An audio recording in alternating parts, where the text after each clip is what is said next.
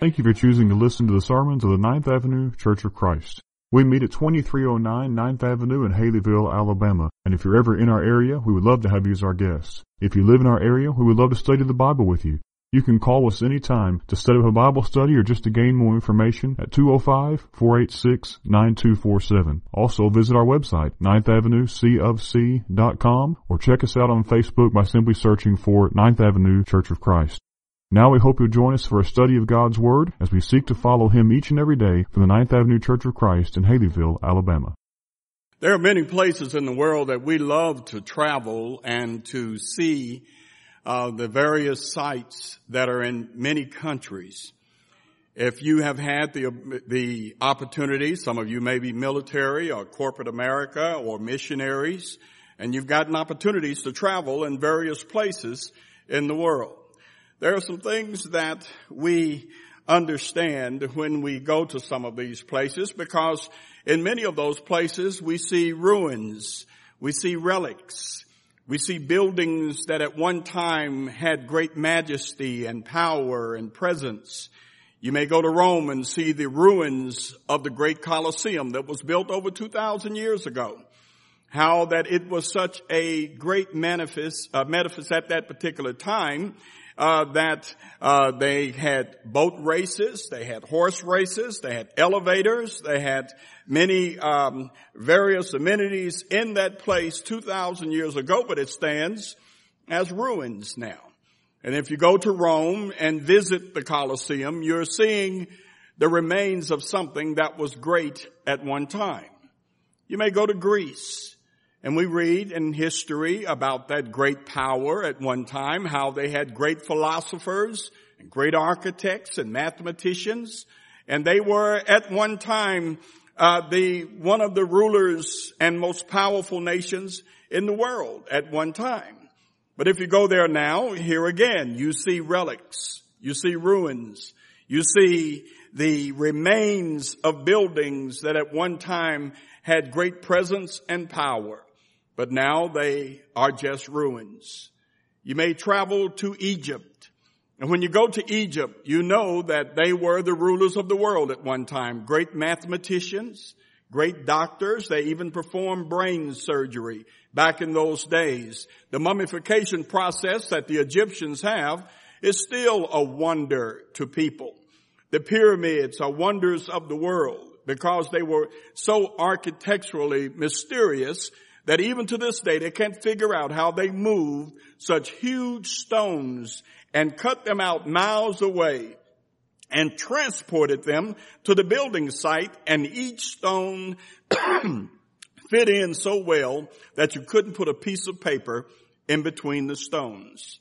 But now they're all relics. The Sphinx is a relic. The pyramids are relics of a once great nation, something that used to be. And you know something, brothers and sisters, ladies and gentlemen, if we go uh, to to Europe now, and even if you as, as you go there, you might see uh, that there are some of the most beautiful church buildings in the world there in Europe, and they are all museums because at this particular time that they are also relics. And when you go to those particular places, you will find that at least 50% of the people, the children, are atheists. They don't believe in God. They don't believe in the scriptures. They don't believe in any of those things that we hold dear. When we travel around the world, we see relics of greatness past. You go to Babylon, you go to Europe, you go to Egypt, you go to Greece, you go to Rome, even as we look at Iraq and Iran, or those places that at one time had different names in biblical times, you see the relics of those great uh, uh, dictators and great rulers and pharaohs and Caesars, but they're all relics and they're all ruins. And I guarantee you that every one of those that sat on those thrones All of those potentates and powerful individuals thought that they were impervious to destruction, that they were going to stand forever, that they were all powerful and that no one would ever overtake them. You can imagine as we read about the personality and character of Nebuchadnezzar, who ruled Babylon and his arrogance and his power. And God even let him know that there would never be one like him after Daniel interpreted the dream. But here again, there are relics and ruins. And as a politician, as my subject is assigned tonight to look at America, I have to think about the fact that there are so many people right now who actually believe that there is nothing that can bring us down, that there is nothing that can destroy us, and that we are so powerful and impervious uh, to destruction that we, like many of those places where we see relics now, will stand forever. Well, what I want to tell you tonight, and I want you to think, and I want your pure minds, and I want us to be together on certain things when we start talking about what we see in America today. Because tyrants and dictators and evil men and seducers, they know exactly what to say and what to do to ruin a nation. And nation after nation has been ruined by godlessness and perversion and corruption and sin and idolatry and all types of perverted thoughts and ways. And right now, the eyes are on our children because those who want to destroy America and make America just a relic where maybe a hundred, two hundred years from now somebody's visiting a relic of the Statue of Liberty, or perhaps the Washington Monument that's broken over, or maybe the Jefferson Monument or the Lincoln Monument, and they see just pieces of what used to be. There are those who want that to happen. And we have to be folks who understand that. That there are those who want this nation and everything we stand for to disappear from the face of the earth with all of those high morals and beliefs and traits of character that we hold dear, that there are those who want it to disappear. When we stick our heads in the sand proverbially and pretend, sit down on a seat or do nothing and lean back on the elbows or do less and say, wake me up when the battle is over. What we do is open the door wide open for our enemies. And our enemies, many of them are within who want to destroy everything that we stand for. Those children around in this audience this, this evening, in this wonderful congregation, and I've met several of your elders and your minister and others, and I know that what you want for your children is for them to have the same liberties that you have, the same opportunities that you have had, the same ability to be educated, to worship freely that we've had all of our lives. But brothers and sisters, if we don't protect it now, if we don't stand now, it's going to disappear. These beautiful children are a small portion of the population, but they're 100% of the future. And if this congregation is to have a future, if our nation is to have a future, then we've got to fight for that future right now. Every generation, every generation. And I say this as a man who has helped make policy, who has helped make laws, who has fought against laws that I know were against the word of God, along with folks like Sheila Butt and others who have stood as a politician who has, has fought against those laws that would undermine the church and the validity of the scriptures and our religious rights. As a person who has fought for the rights of life and liberty and justice and the pursuit of happiness, all of those things we hold dear. I tell you that it is time for us to wake up. It is time for us to wake up. The Lord said one time that while men slept, the enemy sowed tares. when we close our eyes, when we turn our heads, when we pretend we don't see, we are setting the destiny of our nation to one day just be a relic.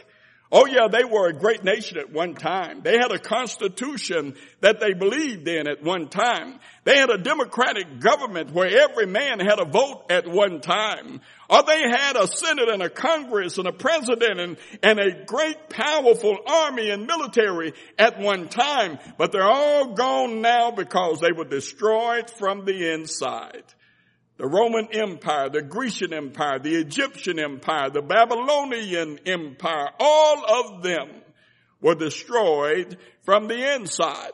The apostle Paul talking to the brethren in Ephesians chapter 6, as he was talking to the brethren about standing and opening their eyes, Paul said, we need to concentrate on those things that destroy us from within. Paul said, we're not fighting Bubba Leroy Cockroach and Skillet.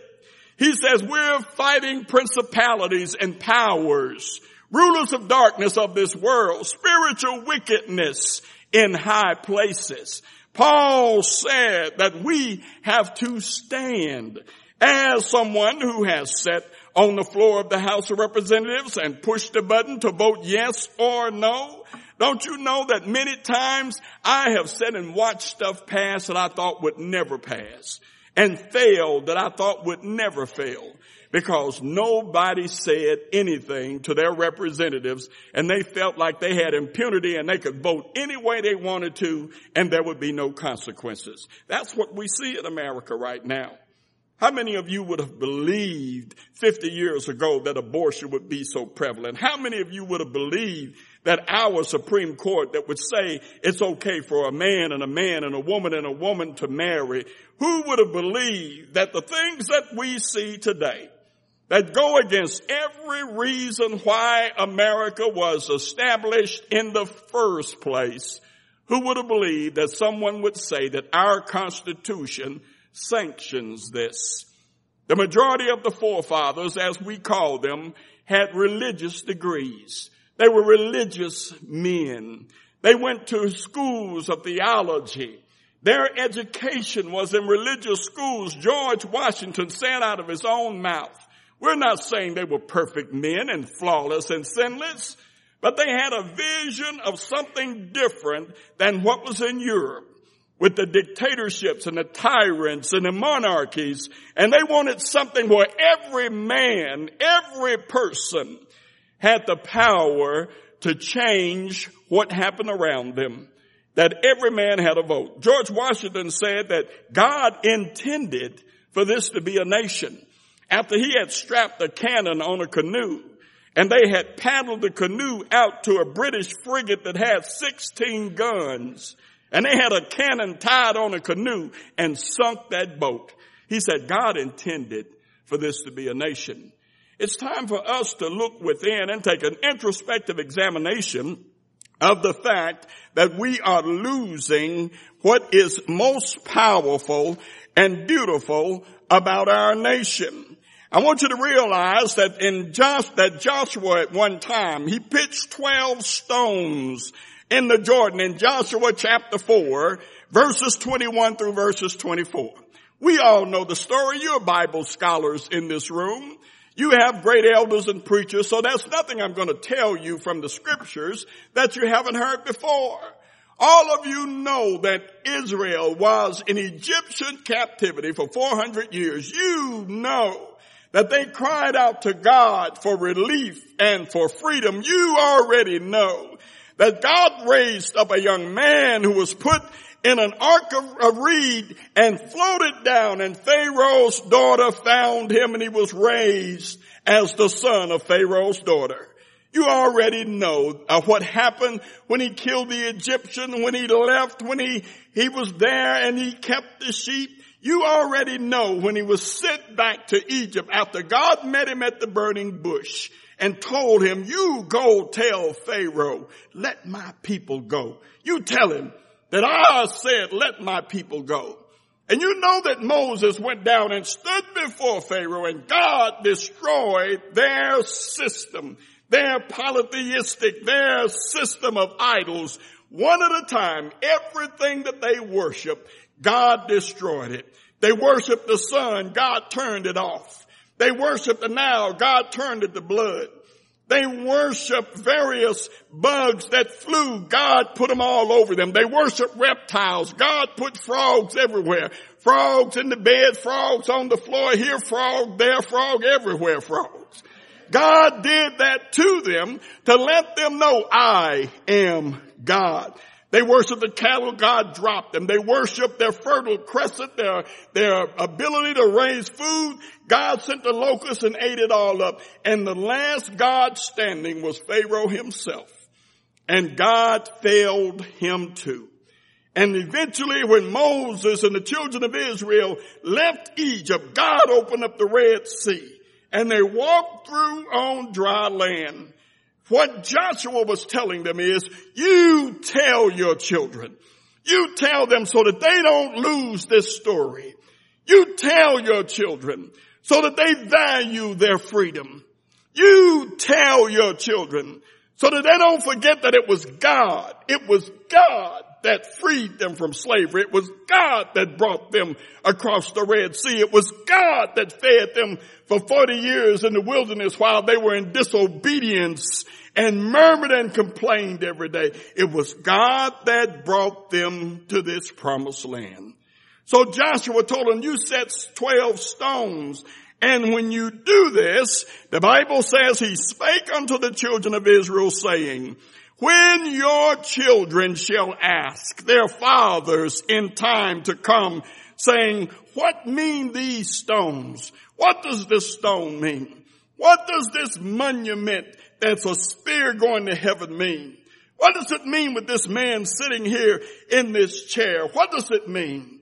What does this Jefferson monument mean? What does this Vietnam wall mean? What does this Korean war monument mean? What does it mean? You know what Joshua told them as he was talking to them? He said, then shall you let your children know saying, Israel came across the Jordan on dry land. For the Lord your God dried up the waters of the Jordan from before you until you passed over as the Lord your God did to the Red Sea, which he dried up before us until we were gone over. Joshua went on and told them, here are the reasons why you need to tell your children that all the people of the earth might know the hand of the Lord, that it is mighty, that you might fear the Lord your God forever. Don't you know that we need to tell the story so that our children understand how far God has brought us? Right now there are those who are in famine. There are those who are in war. There are those who are, the blood runs like water down some of the streets in various nations of the world.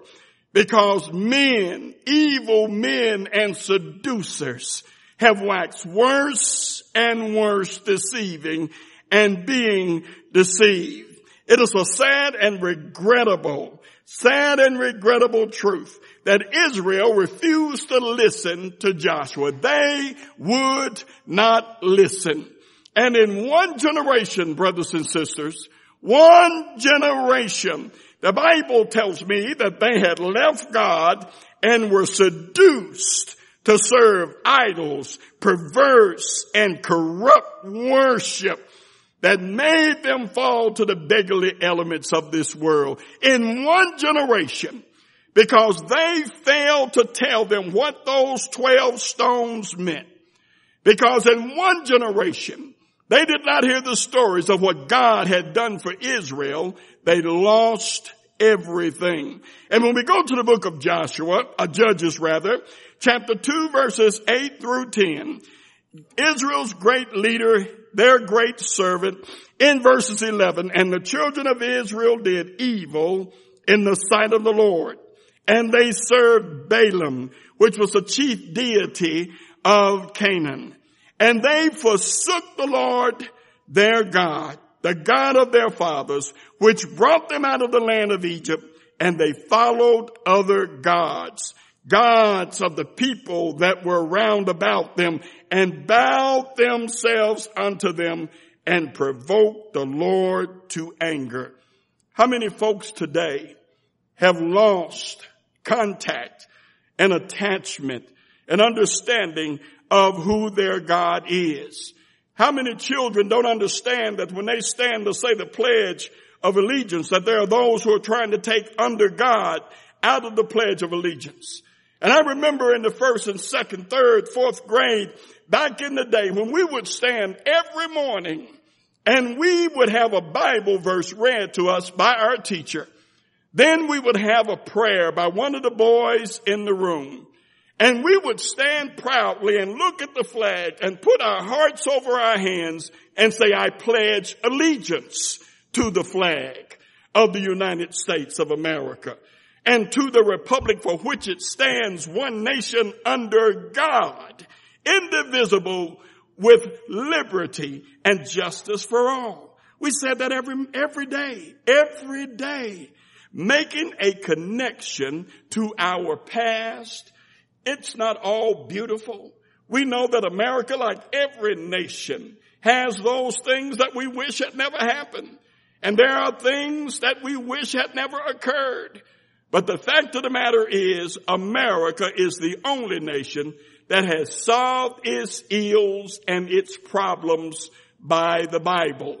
In Deuteronomy chapter 6 verses 6, Moses said to the children of Israel, and you shall teach them diligently unto your children, and you shall talk of them when you sittest in your house, when you walkest by the way, when you liest down, when you rise up. Around Europe, as I mentioned a moment ago, more than half the young people in Europe today are atheists. Some of the most beautiful church buildings in the world are there, but they're all relics. They're museums. Most young Americans today leave the church when they leave home because many of our colleges our college campuses have become cultures of debauchery, sex, and sin. What's happening, brothers and sisters? While men slept, the enemy is sowing tares. It's time for us to wake up and understand that corrupt government creates a corrupt nation. That corrupt policies create a corrupt people. That corrupt laws create corrupt uh, beliefs and, and corrupt desires. And for this reason, we need to stop electing and supporting those things that are twisting the laws, twisting God's word, perverting our government, and causing moral digression in our nation. In book of Revelation chapter 1 and verses 9, while John is on the island of Patmos, John has been put there not because he was hurting the Roman Empire, not because he was fighting against the Caesar, but simply because he was preaching Christ and him crucified. John preached the truth. He preached what was right. He preached what was inspired to him as he received the baptismal measure of the Holy Ghost. And this man was put there on that island, on that prison island to die. They tried to poison him, but he didn't die. Jesus had already told John he would be the only one that would die a natural death. In Revelation chapter 1 and verses 9, John said, I, John, who also am your brother and companion in tribulation, in the kingdom and patience of Jesus Christ, was in the island called Patmos. Why, John? for the word of God and for the testimony of Jesus Christ. John was still faithful. He was hungry. He was tired. He may have been under the elements. He didn't have food and good water and clothing. One of the things they did before they put them on Patmos, they took their shoes or sandals so that when they let them off the boat, away from the shore. They had to walk over those sharp corals going to the island of Patmos. Most of them, once they got to Patmos, their, their feet The bottom of their feet had been pierced over and over, and many of them would bleed to death or die of infection. It was a terrible, terrible place. And John was there just for preaching the truth. You know what he said in verses 10? John said, I was in the spirit on the Lord's day and heard behind me a great voice as a trumpet. John said, even though I am on Patmos, even though I am suffering, even though I am under the elements, John was still in the spirit of the Lord's day. Brothers and sisters, if you can pervert the government, the devil knows who we are. The devil knows why America was started. The devil understands our Congress, our Senate, our Supreme Court, and the devil wants it all to go away. This is why Peter, during the last days of his life, Peter knew he was going to be martyred. Peter understood that he was going to die. Peter knew that at some point in time his life would be taken just for preaching the gospel. But he told his brothers and sisters in a time when men and women were being covered in tar, in pitch, and tied on trees and tied on crosses and lit a fire while they were still alive to burn alive to light the streets of Rome in a time when men would stand in a line. And when we talk about being faithful unto death, being faithful unto death then under that perverted government didn't mean be faithful to your laying in the hospital surrounded by your children. It didn't mean be faithful until the doctor has done everything that he can. It didn't mean be faithful until you have lived out your life in the best way that your body can provide. What it meant was this. If the Romans lined up a group of you men and lined you safe side by side, and they went to your face with their sword, that double-edged sword that was so famous that had conquered the world in the Roman Empire. A sword that had the best metal, the sharpest edge, and their men practiced eight hours a day to use that sword. And you take your men in this room and line ten of them side by side. And you have the centurion walk and look you in your eye and say, uh, do you follow the Nazarene? Are you a Christian? Do you follow Jesus Christ? And you might look down at your brethren and turn back to him and say, yes, Yes, I do. He would turn like he's practiced a thousand times before. Like he was walking away from you and in one move that you didn't see coming, he would have removed your head from your body. And your head is falling one way and your body is falling another way. And then he walks to the next man after you just witnessed the execution of your brother. And he looks you in the eye and he says, do you follow Jesus? Do you follow the Nazarene? Are you a Christian? And you look down the line and your brethren are saying, be faithful unto death. Be faithful unto death. That's what it meant then. When it was written, that's what it meant. Be faithful unto death. And a time when persecution and a time when evil and perverted government was taking the life of Christians. Be faithful unto death.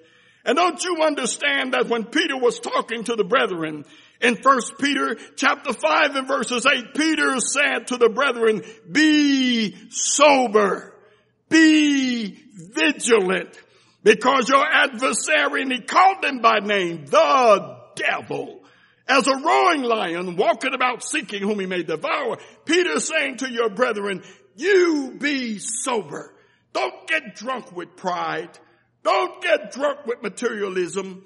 Don't get drunk with worldliness. Don't do what the Lord told us not to do. Jesus said to us, lay not up for yourselves treasures on earth where moth and rust are corrupt and thieves break through and steal. He said, but lay up treasures in heaven where neither moth nor rust doth corrupt, nor thieves break through and steal. Jesus said, because where your treasure is, there shall your heart be also. Peter said, be sober, be sober, be vigilant, keep your eyes open. Don't sit with your eyes closed. Don't go to sleep and allow your children and their minds to be infiltrated by the things of this world. Paul said to the brethren, evil communication corrupts good manners. And if you look at the Greek of that word communication, what Paul is saying, you don't let your children get too close to those things that will rot their mind. You put a rotten apple in the barrel, all of you know this metaphor. That rotten apple will touch the next apple which rots, which touches the next apple which rots until the whole barrel is rotten. Be sober. Be vigilant. Open your eyes. Don't go to sleep and allow things to happen that will destroy us. Paul said in Romans chapter 12 and verses 2, Paul said, be not conformed to this world, but be transformed by the renewing of your mind. In essence, Paul said, don't conform. Don't sell out. Don't give in to the perverted ways of a perverted government and perverted politicians and perverted laws and perverted decisions that are made. You and I must stand. Colin Powell, who was one of our greatest generals, back in Desert Storm, he and several others. Colin Powell said something that I use all the time when I teach. He said the first casualty of war is the truth. The truth. The truth is the first casualty of war. The devil is a liar. The Lord didn't talk a whole lot about the devil. He didn't make long soliloquies about the devil. He didn't preach any long sermons about the devil. All the Lord had to say about the devil is he's a liar. He's a liar. When the Lord said the devil was a liar, what else he need to say? He don't need to tell you not to listen, not to believe, not to hear. When the Lord said that the devil was a liar, he said everything that we need to know about the devil. Back in World War II, there was a young lady, a system, there were several young ladies who were called Tokyo Rose. You may have heard it or heard me talk about it before. Tokyo Rose would get on the radio and talk to the GIs. She would give them false information, false leads. She would tell them things that were not true to make them give up and quit and walk away. She was lying. And right now what we have if we listen, you listen to the radio, the television, the talk show host, the internet, if you listen to the major news people, the corporate heads of America, you find them all with the same progressive narrative telling you that it's time for you to change.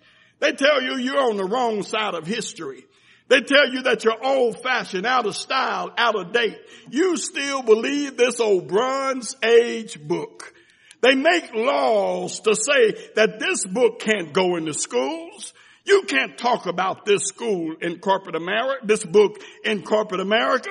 Someone said, and I'm not belittling anything, so please understand, but someone said a child or someone was saying, God, God, why do you allow these things to happen in our schools?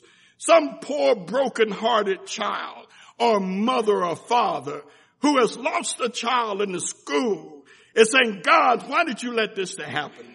Let this happen. Someone gave a response over the internet and it, it is so profound because the response said, God said, God said, I'm not allowed in the schools. They don't let me come in the schools anymore. They don't let me come on the college campuses anymore. They don't let me in corporate America anymore. They don't let me in these places. God's response was, I'm not there anymore. If I were there, I could do something about it. What if God's word was read to these children that have no direction, that grow up looking at the internet and all of these violent games that are legal while the Bible is illegal? When I was growing up, you didn't go to the store without your guns on. I mean, you had your gun. We had Roy Rogers, Gene Autry, Paladin.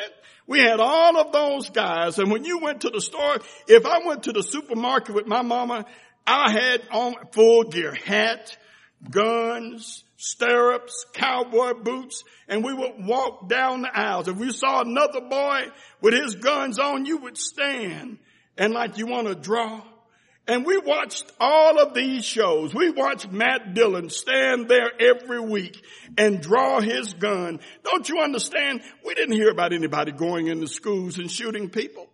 We didn't hear anything about mass murderers shooting out of hotel windows. You know, when folks talk about guns, I'm not getting on any side of that argument. One thing I do know, it's not guns that kill people. It's not people that kill people. It's sin that kills people. Sin kills people. When men are allowed to sin, and the Bible lets me know that sin is transgression of God's law. Hosea writing to God's people in the book of Hosea chapter 4 and verses 6. Hosea said, my people are destroyed. They are destroyed for a lack of knowledge. Why, Hosea? Because thou hast rejected knowledge I will also reject thee, that there shall be no priest to me, seeing that thou hast forgotten the law of God, I will also forget your children. God says that the leaders of this people cause them to err. Solomon wrote one time, and Solomon is often called the laboratory of human experience because everything that could be had could be bought could be experienced. He had more gold, more silver, more horses, more houses, more women. He had more of everything than anybody who has ever lived. And God said that no one would ever have what Solomon had. But you know what Solomon said when he looked at all of this? When we look to power, prestige, position, pleasure, and position, don't you realize that Solomon said, vanity, empty, vanity, says the preacher. Vanity and vexation of spirit. It's all a lie, smoking mirrors. It doesn't bring happiness.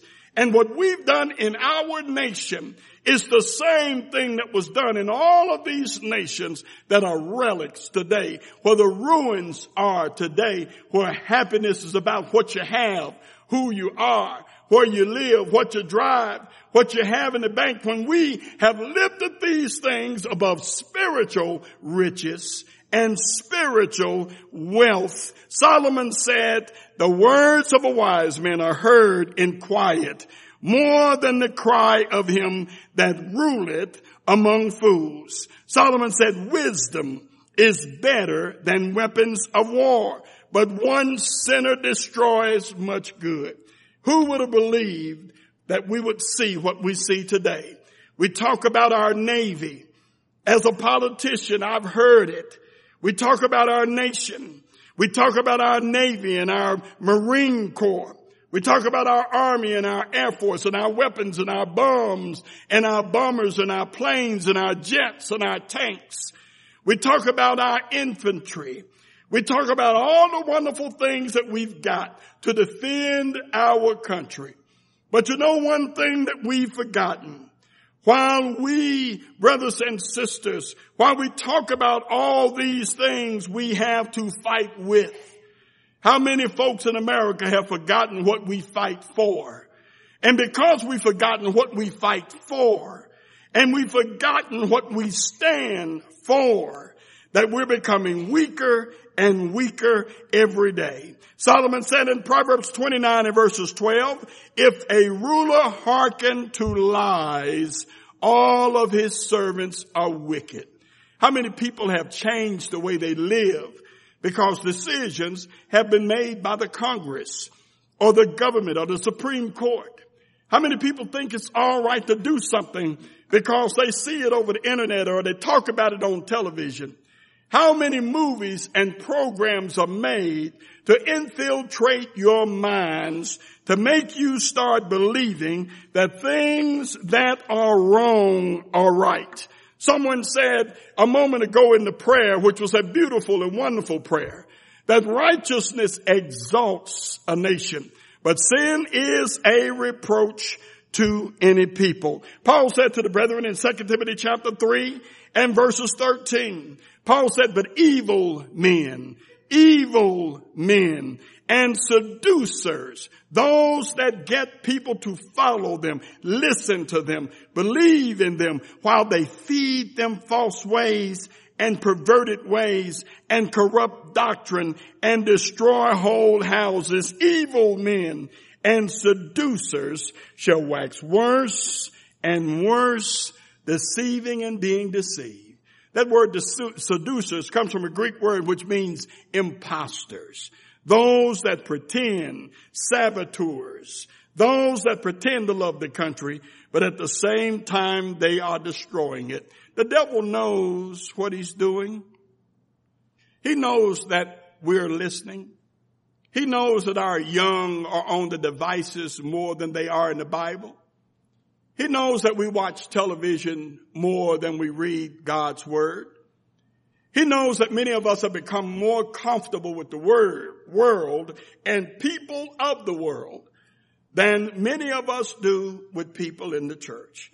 One time, I want you to realize, John said, and every one of you can quote, because I know I'm in a room of Bible scholars. John said, love not the world, neither the things that are in the world. He said, for all that's in the world, it's the lust of the flesh, the lust of the eye, and the pride of life. All you're going to get from this world. And the Lord said himself one time in his red letter teaching, he said to all of us, what does it profit a man if he should gain the whole world and lose his own soul? Or what shall a man give in exchange for his soul? The Lord said, what do you got when you got the lust of the flesh? You participate in everything that the world presents, every perverted act and thought and saying, every perverted thing that they place before you. The Lord said, what have you gained? What have you gained if you get all this stuff that the world says make you important and make you relevant? What have you gained if you've got everything the world says, prefixes and suffixes on your name and position and power? The Lord says, what have you gained when you got all of this, but somewhere along the line you lost yourself? Many times I've seen young people leave the church and what comes back is not what left. I've seen young ladies leave the church and what comes back is not the same that left. Many of them have position, power, prosperity.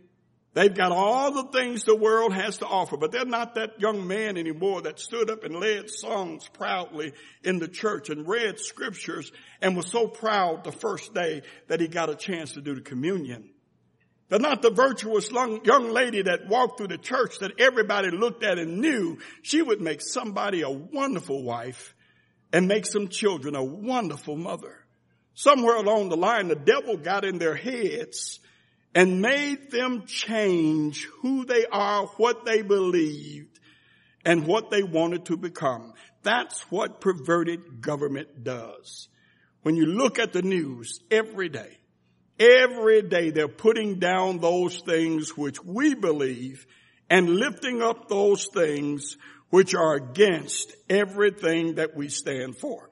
Paul said in 2 Thessalonians chapter 2 and verses 11, Paul said, for this cause shall God send strong delusions that they might believe a lie, that they might all be condemned who believe not the truth and had pleasure in unrighteousness. Brothers and sisters, ladies and gentlemen, we've got to realize that we are at war and that there are those who want your children. They want your families destroyed. In Isaiah chapter 9 and verses 16, Isaiah said, for the leaders of this people, cause them to err and they that are led of them are destroyed. What do we see happening right now? When we think about this, I want you to think for just a few minutes and, um, and the lesson will shortly be yours. What does corrupt government do? Corrupt government makes us do things which are against God. In America right now we have genocide going on right here in America. Somebody might say, no, never in America. Maybe in Egypt when they killed the young boys when they were trying to find Moses or find the deliverer and they killed the boys. Maybe when they were searching for Jesus and they killed the babies. We will never have genocide like that in America, but yes we do. We have genocide in America just like that because politicians have set and voted that the child inside of his mother's womb is not a human being. We see people walking behind dogs. The other day, a dog broke loose from a child's grandmother. That dog that had been raised as a puppy from the, the, from a puppy in that house, like part of the family. And they'd had a newborn little girl in the house. It was in the paper. Google it when you get home. And this dog broke loose from the grandmother, ran into the house, grabbed that child by the throat and killed that little baby girl who was sitting in her bouncy chair before the grandmother who was trying to run and catch the dog. The dog that was a pit bull with that strong bite had already almost bit the little girl's head off before the grandmother could get there. The child or the animal protection people came and took the dog into custody because they got to decide if the dog is going to be put down. Now this dog has taken the life of a little girl, but the dog's life is equivalent to the little girl's life. They got to make a decision as to whether or not the dog is going to be put down. We have those today who will claim that a child is not a child, who will do everything they can to make sure that the law gives them the right to kill that child. Those same folks would fight for the life of a dog, but they won't fight for the life of a child because your politicians have made decisions and your Supreme Court has made decisions that that child in what ought to be the safest place in the world for a child, its mother's womb is really not human to the point that it can be snatched from its mother's womb. And when we think about late term abortion, it means drilling, and I'm sorry to the elders, I hope I'm not getting out of line. It means drilling a hole in that baby's head and sucking the brains out of that baby's body. And then having that baby's dead body born and then putting him in rubbish like a piece of garbage. And your government says that's okay. That's all right to do that. Why? Because the politicians that we have elected over the last few decades gradually caught us asleep.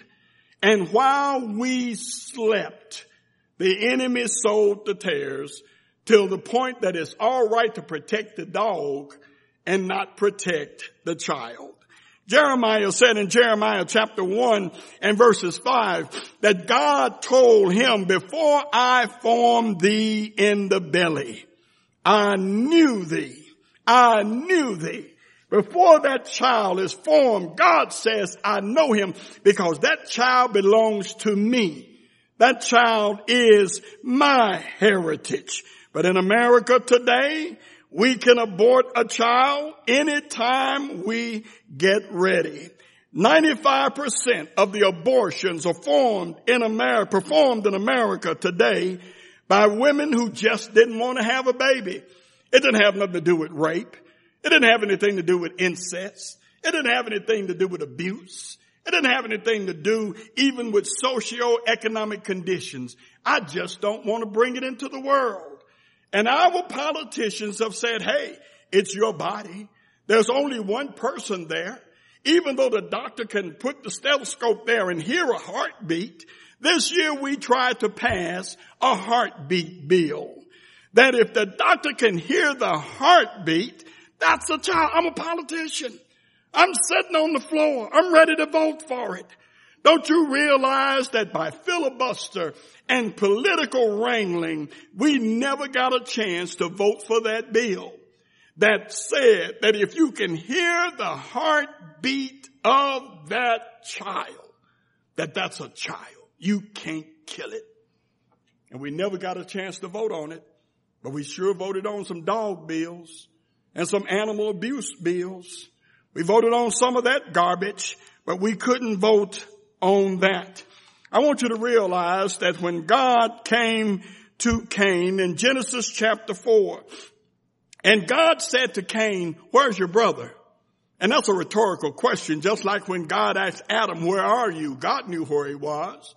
When he asked Eve, what have you done? God knew what she had done. And when he asked Cain, where is your brother? He already knew where his brother was. Cain said, am I my brother's keeper? Am I supposed to keep up with my brother? Am I my brother's watchman? God said, you are a murderer, if you let me paraphrase. He said, your brother's blood has cried out from the ground. We've read that over and over all of our lives and it took me going to school and learning how to exegete a passage to realize the profundity of that statement that God had just made. God said, your brother's blood has cried out to me from the ground. My name is John Jefferson DeBerry Jr. I am the son of John Jefferson DeBerry Sr. and Pearl Lee DeBerry. I am their child. I am the grandson of Susie May Hall and Starling Hall. I am the great grandson of Enos Garrett and Mary Garrett. I am their blood. Three generations down, I am their blood. God said, your brother's blood has cried out from the ground. All of your brother's line, his children, his grandchildren, his great grandchildren, his great great grandchildren. When Cain killed Abel, he didn't just kill Abel. He killed his whole line, his whole family, his whole heritage. When you kill a child from its mother's womb, you're not just killing that child. But you're killing everybody that would have come from that child. You're killing that child's name, his line, his blood. Your brother's blood cried out from the ground. God is saying that what you've done is worse than you ever know. October 5th, today my life began. October 19th, some say I'm not real. I'm not a real person. That only my mother exists. Just a small crumb of bread is still a crumb of bread. My mother is and I am. October 23rd, my mouth is beginning to open. Just think, in less than a year, I will be laughing and talking, mama. October 25th, my heart begins to beat today, all by itself. My blood is circulating through my body. November 2nd, my arms and legs are taking shape one day at a time. And one day these arms and legs will embrace my mother. November 12th, tiny fingers are developing. You can even see faint fingernails on my hands. November 20th, today my mother was told that I was there living just below her heart. December 10th, my hair is growing and it looks like my mother's hair. December 13th, I am able to see. It's dark around me, but I know my eyes are forming. December 24th, my heart is strong. Mother, you're going to have a healthy little girl. December 28th, today my mother killed me.